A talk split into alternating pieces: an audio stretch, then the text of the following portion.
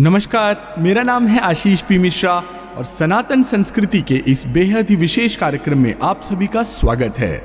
नव दुर्गा परिचय के इस श्रृंखला में आज हम बात करेंगे माता दुर्गा के तीसरे रूप के बारे में।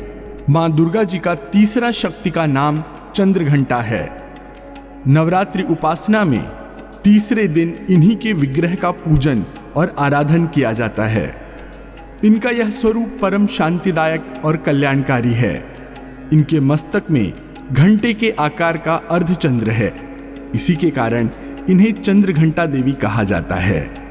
इनके शरीर का रंग स्वर्ण के समान, सोने के समान चमकीला है। इनके दस हाथ हैं। इनके दसों हाथों में खड्ग आदि शस्त्र तथा बाण आदि अस्त्र विभूषित हैं। इनका वाहन सिंह अर्थात शेर है। इनकी मुद्रा युद्ध के लिए उद्धत रहने की है। इनके घंटे की सी भयानक चंड ध्वनि से अत्याचारी दानव, दैत्य, राक्षस सदैव प्रकंपित रहते हैं। नवरात्र की दुर्गा उपासना में तीसरे दिन की पूजा का अत्याधिक महत्व है। इस दिन साधक का मन मणिपुर चक्र में प्रविष्ट होता है। माँ चंद्र घंटा की कृपा से उसे अलौकिक वस्तुओं के दर्शन होते हैं। दिव्य सुगंधियों का अनुभव होता है, तथा विविध प्रकार की दिव्य ध्वनियाँ सुनाई देती हैं। ये क्षण साधक के लिए अत्यंत सावधान रहने का होता है। माँ चंद्र घंटा की कृपा से साधक के समस्त पाप और बाधाएँ विनष्ट हो जाती हैं।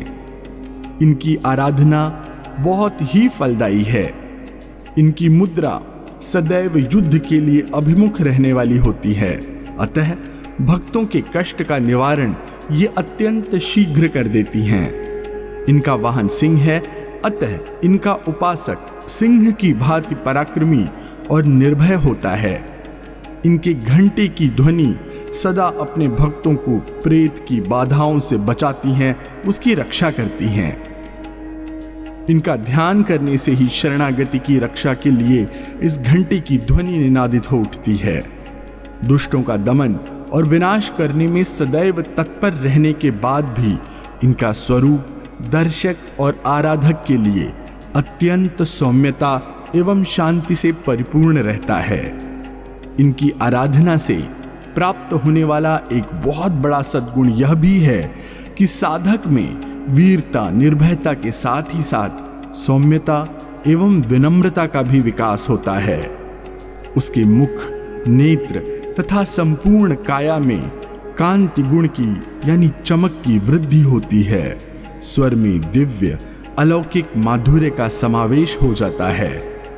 माँ चंद्र घंटा के भक्त और उपासक जहाँ भी जाते हैं, लोग उन्हें देखकर शांति और सुख का अनुभव करते हैं।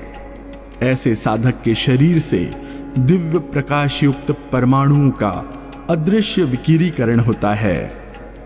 यह दिव्य क्रिया साधारण चक्षुओं से आँखों से दिखलाई नहीं देती, किंतु साधक और उसके संपर्क में आने वाले लोग इस बात का अनुभव भली भांति करते रहते हैं।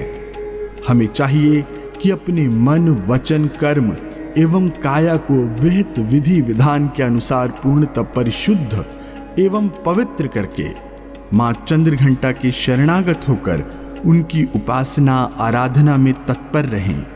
उनकी उपासना से हम समस्त सांसारिक कष्टों से विमुक्त होकर सहज रूप से ही परम पद के अधिकारी बन जाते हैं।